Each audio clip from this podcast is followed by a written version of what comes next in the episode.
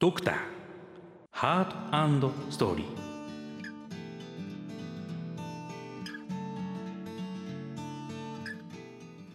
えー皆さんこんばんは。ご機嫌いかがでしょうか？ドクター DJ みやびこと循環器内科医の渡辺正孝です。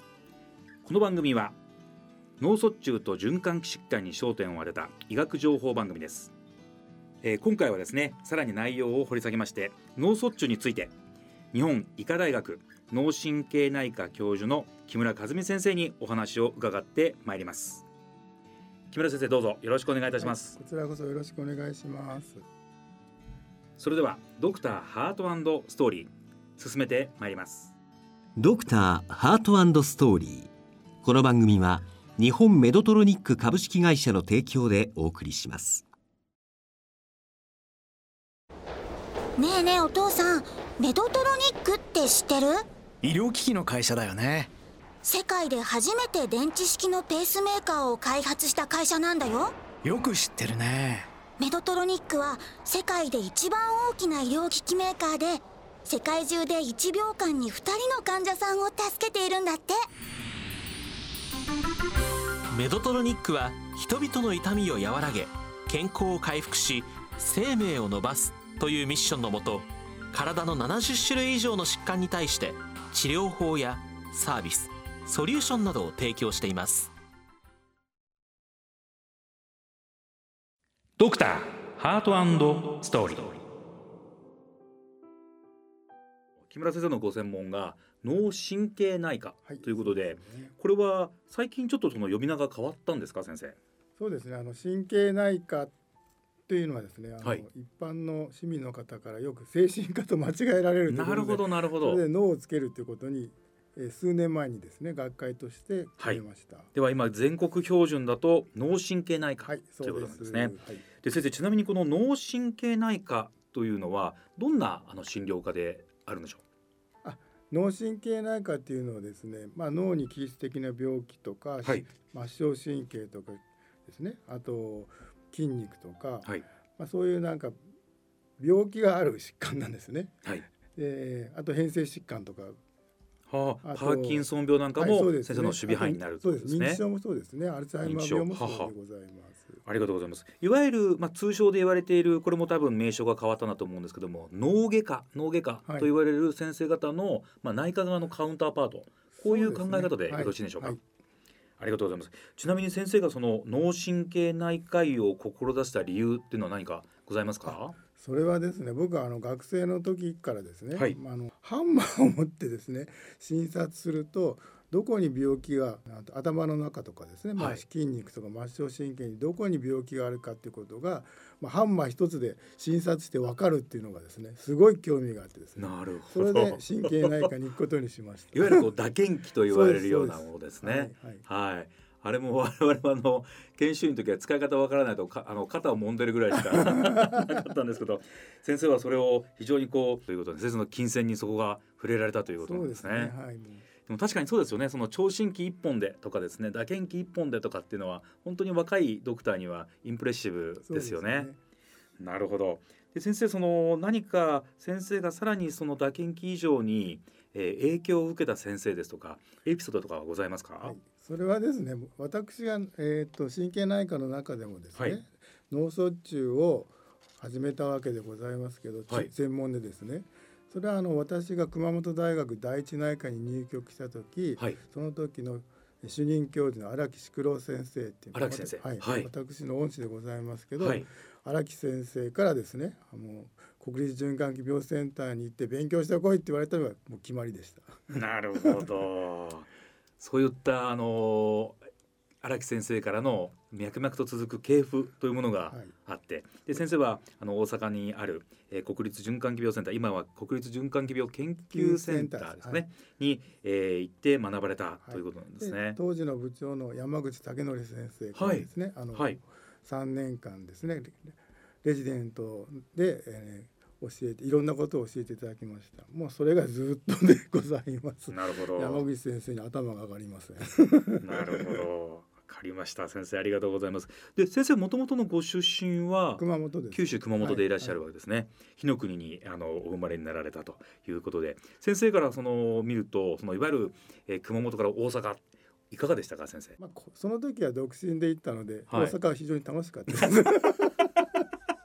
なるほどなるほどそうですね。でもあの確かに私もあの国立循環器病センターあの専門訓練医で2年ほどあの勉強させに行っていただきましたけども本当に日本全国からですねさまざまな先生方が集まられて、まあ本当にあの方言も多種多様考え方も多種多様でございますけどもあの熊本のお先生方私もあのあの定石の先生方に熊本の先生もいらっしゃいましたけどもやっぱり非常に男らしい先生が多かったというイメージが ありますけども先生もやっぱりそういう、えー九州男児、えー、木骨なんでしょうか？はい、私もあの九州男児でだと思いますね。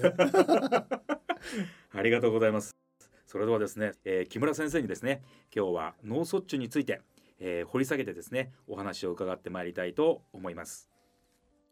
えー先生その脳卒中というふうにですね一言で、えー申しましてもさまざまないわゆる病気の方病形というものだったり分類あるいは病態ですね。こういったものがあるというふうにあの聞いておりますが、あのご解説いただけますでしょうか？はい、わかりました。まあ脳卒中は大きく分けて、はい。あの脳の血管が詰まる脳梗塞、はい。脳の血管が破ける脳出血とくも膜下出血に分けられます。はい。で脳梗塞はその中でも、はい。脳の細い血管が詰まる酪脳梗塞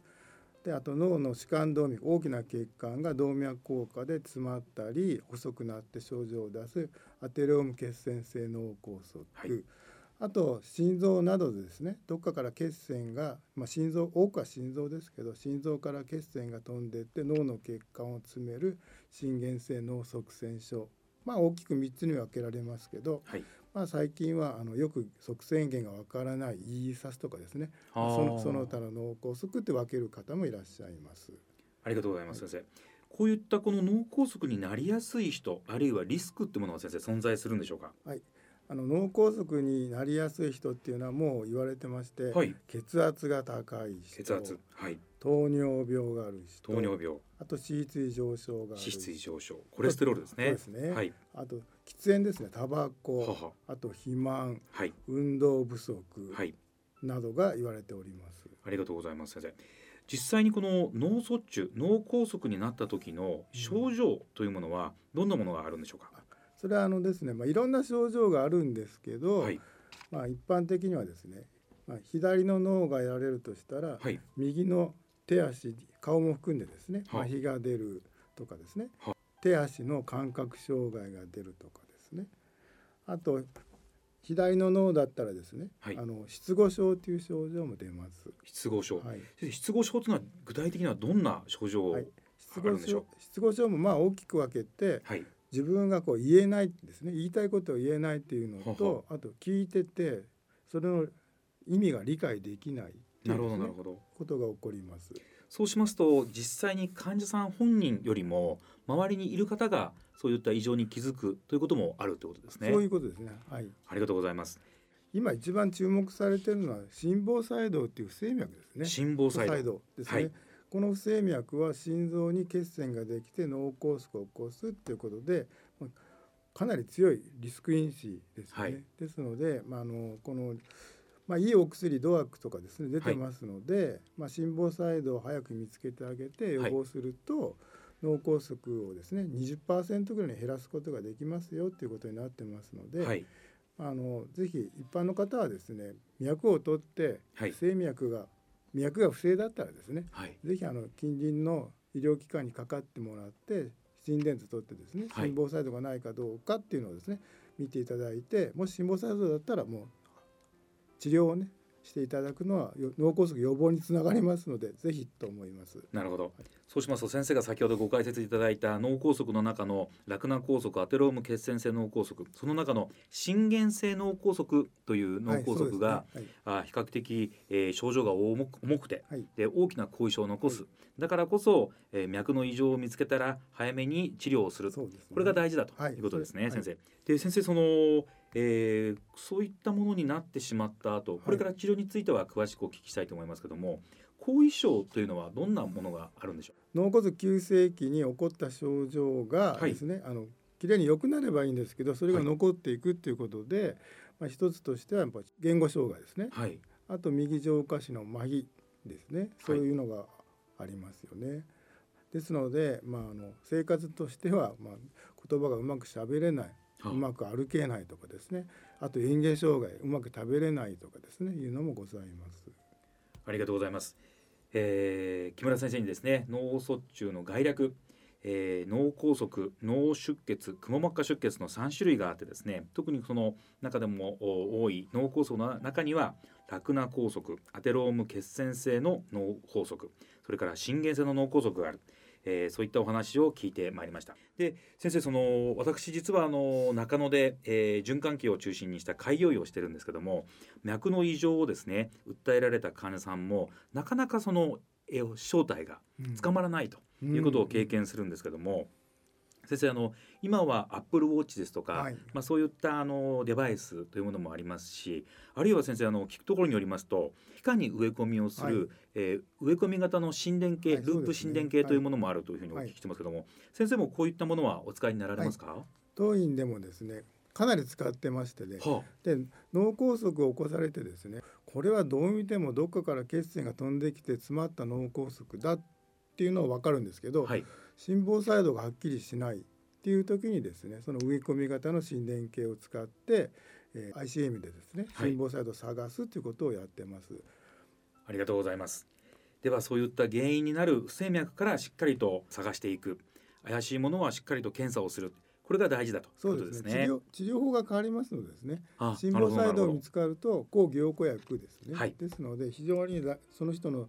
再発を予防するっていう意味でも非常に大事だと思います、ね、なるほどそうすると一言にこう血液をサラサラにするお薬と言ってもさまざまなあの種類があって、ね、先生が先ほどあのおっしゃられたドアックという新規経口抗凝固薬というものも含めた治療の弁別ができるということですね。はい、ありがとうございます。で先生あの早速ですけども急性期、はいはい、えー、およびその非急性期のですね、えー、検査治療についてご解説をいただければと思います。はい、えー、まあ患者さん急性期の場合はですね、はい、あのまあ、多くは救急車で運ばれていきます。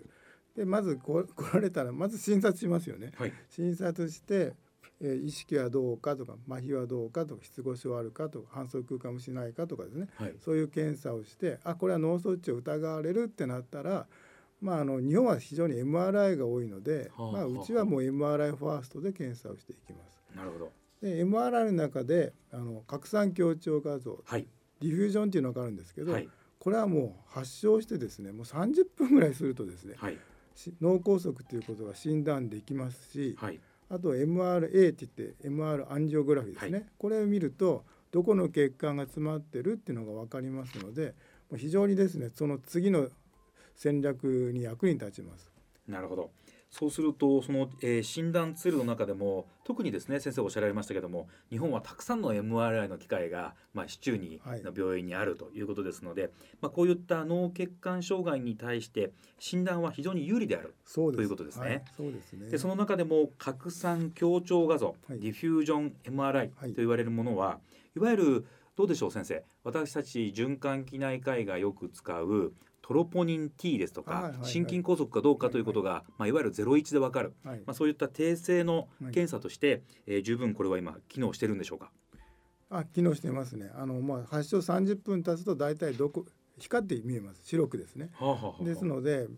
まあ、ある程度のですね訓練した方が見れればまず脳梗塞の診断はつきます。ありがとうございます。はい、でもその先生がおっしゃった誰が見てもわかるというのは非常にこれ重要なことですよね。はい、ねはい、日本全国で標準化されたあの診断方法があって、しかもそれがこう難しいあのベテランじゃなきゃわからないじゃなくて経験のそれほど多くないドクターであっても、脳梗塞かどうかということがわかる、ということですね。そうですねということは、えー、疑った場合はすぐにやっぱり病院に行って、MRI を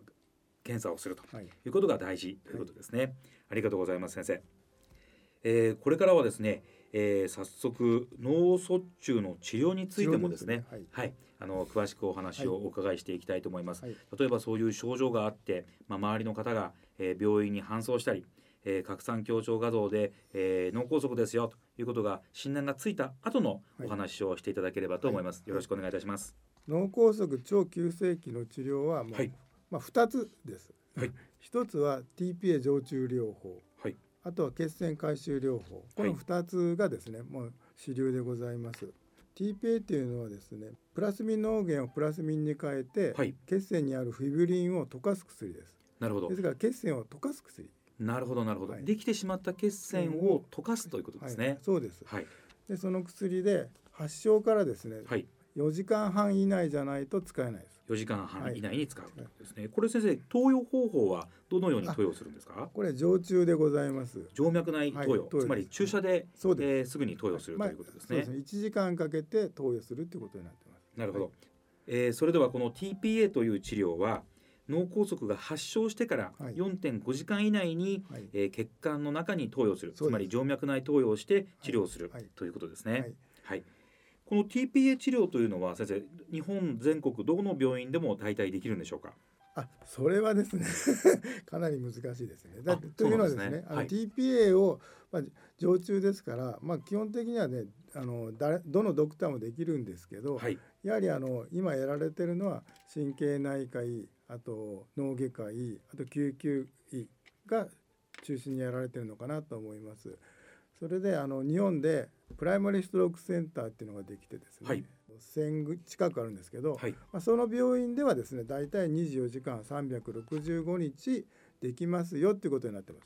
ありがとうございます。そうすると発症から4時間半以内に行う TPA 治療というのは日本全国に1000ある、はい。まあ、いわゆるその脳の疾患を得意とする病院、はい、こういった病院で専門医の監視のもとに治療が行われている、はいはい、こういった理解でよろしいでしょうか？あ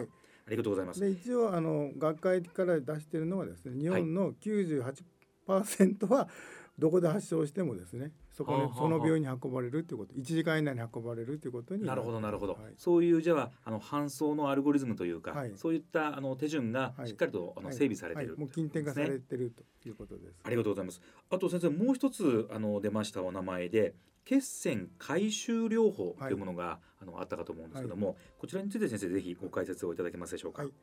この血栓回収療法っていうのはですね、まあ、大きな脳の血管に大きな血栓が詰まるわけですね。はい、その血栓をカテーテル治療を用いてその血栓を直接取ってくるという治療でございます。はい、ですので、まあ、TPA っていうのは残念ながらですね、はい、大きい血栓で溶けないですね。あなるほどなるほどだから大きい血栓、まあ、内頸動脈閉塞とか中大脳動脈の基支部に詰まっている大きな血栓っていうのはなかなか溶けない。なるほどで内頸動脈閉塞に関しては、まあ5%ぐらいです。逆に言うと100人治療しても5人しか解けない。でも先生その大きい血栓が解けないということは、うん、大きい血栓ということはすなわち障害も大きいということですよね。重症なんです。はあはあ、重症の患者さんは実は TP あんまり効果ないんです。なるほど。はい、だから大きい血栓が大きい血管大きい血管に大きい血栓止ま詰まってるやつはこの血栓回収で取ってあげるんです。なるほど。実際に先生この血栓回収療法っていうのはどのように行われるんでしょう？それはカテーテル治療を用いててね鼠径部から刺してこう細い管を入れてって、はい、そしてデバイスを使って血栓を取るっていう治療法です。なるほどそれでは病院に到着してももの付け根あたりから細い、えー、管であるカテーテルというものを病巣部まで持っていって、はい、そこで回収をするということですね。はい、実際に先生のご所属されている日本医科大学病院でもあのこの血栓回収療法っていうのは、はい、あの普段から行われてるんでしょうか？はい、そうですね。あの大体年間100例近くやってます。100例もやられてるんですね、はい、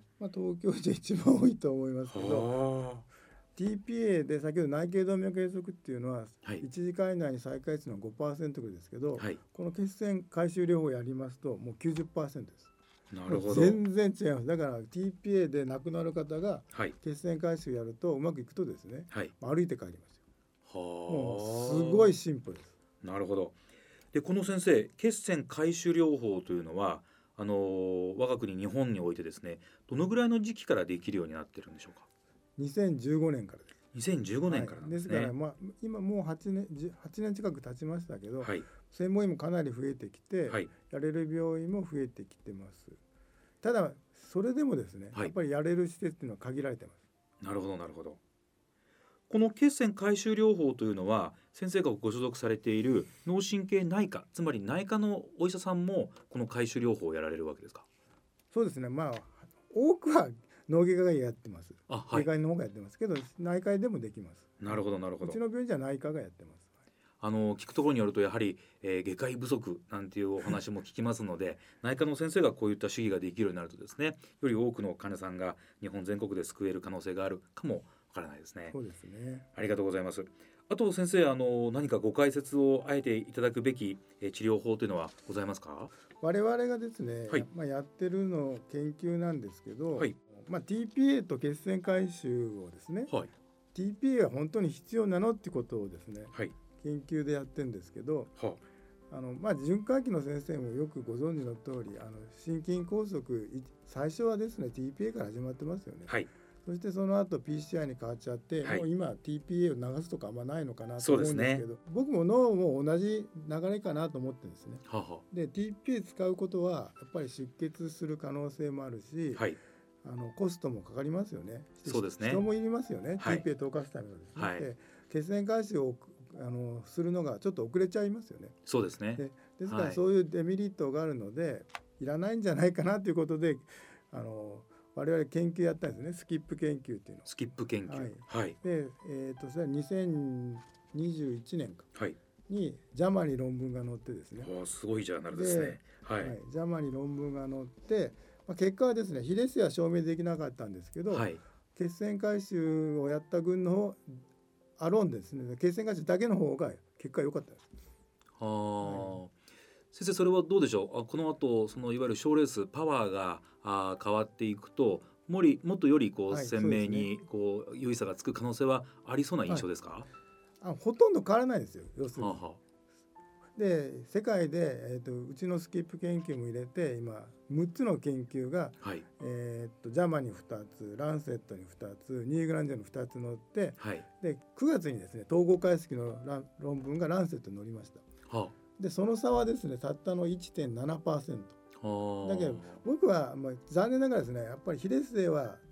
証明できなかったんですけど、はい、まあ、差っていうのは血栓回収だけと、はい、TPA を併用した群でたったの1.7%しか変わらない3000例ぐらいなんですよ。はいはいはいだからもう僕は将来的には、はい、もう血栓回収だけになるんじゃないかなと僕は思ってます。なるほどなるほど。はい、ただ、はい、はい、ですね、欧米の先生方ももうほとんど TPA 使ってないって聞いてますのでなるほどそ今からそういうふうに時代も変わっていくのかなと思ってます。はい、で先生あの血栓回収療法というのはいわゆるその主義的な難しさというのはいかがなんでしょう？それはですね、やっぱり、あの専門医っていうのがあるんです。はい。日本脳神経え脳血管内治療学会っていうのがあって、はい、そこに、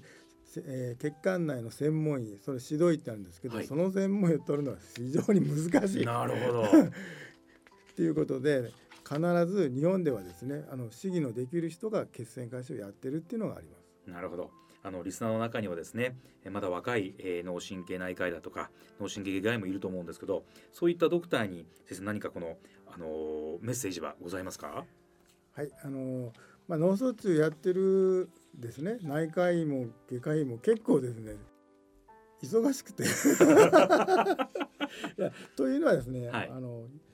やっぱりあの休館じゃないですか基本的には、ね、だからこっちの、はい、あのねあのスケジュールに合わせてくれないですよね。そうですね。夜、はい、当然来るしですね、はい、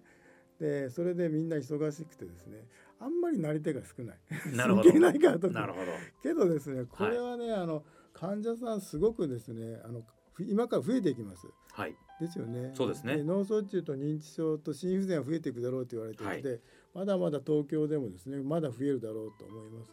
それで血栓回収もあの東京は多分ですね年間4,000例ぐらいですねやれるんですよ。なるほどなるほど。潜在的にはですね。はい。はい、けど実際にやられてもまだ1,500例ぐらいですよ。なるほど。だからまだまだですね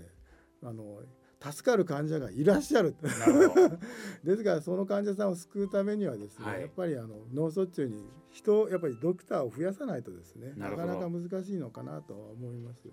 ありがとうございます。ぜひあの潜在的なですね困ってらっしゃる患者さんを助けるためにですね今この放送をお聞きの若いドクターぜひ木村先生のところのですね門をドアを叩いていただければと いうふうに思います。で先生今お話ございました潜在的にたくさんの患者さんがいらっしゃる。これを予防するっていうことも先生これは大事ですね、はい、そうです。もちろんです。予防が一番大事です。ありがとうございます。先生ぜひちょっと少しその、えー、予後とか予防とかについてのお話をお伺いしたいなと思うんですけども特に先生この予防はどんなところに気を使うと予防ができるんでしょう？はい予防はですねあのまあ先ほども言いましたけど高血圧糖尿病脂質異常症と不整脈この4つをですね、はい、はいもうなるべくリスクを減らすということですよね。なるほど。で高血圧糖尿病脂質異常とまあこれは似たようなもんですよね。はい、どっちかというとね。ですからまああの食事ですよね。はい、運動ですよね。はい、この2つを、えー、やっていくということですね。はい、それとあの僕は腱脈っていうのが非常に大事かなと思うんですけど、ね、脈を取るということですね。すねはい。でだからこう脈を取るっていうことですね。はい。これが大事。それともう一つ大事なことは薬ですよね。薬もうの飲まれてる方はちゃんと飲んでほしいなるほど だから薬ももらってるけど飲んでないという方結構いらっしゃるなるほどだからあのやっぱりちゃんと薬をね飲んでもらってそのリスクをきちんと抑えていくっていうことが脳卒中予防には必ずつながると思います。ありがとうございます、えー、木村先生からですね、えー、脳卒中の予防には高血圧糖尿病それからコレステロール脂質異常ですね。それから脈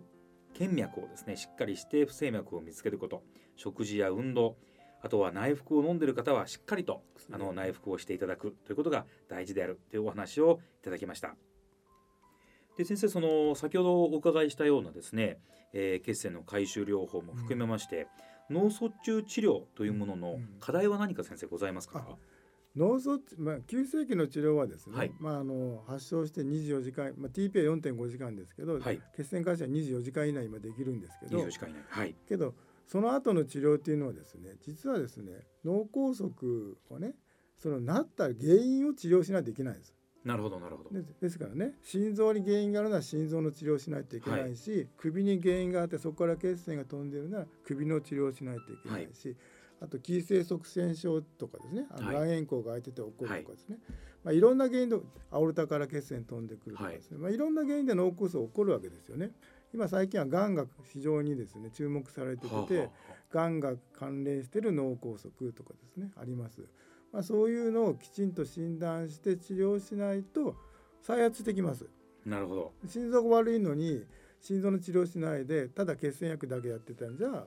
まずいと。はい、ですから脳梗塞の、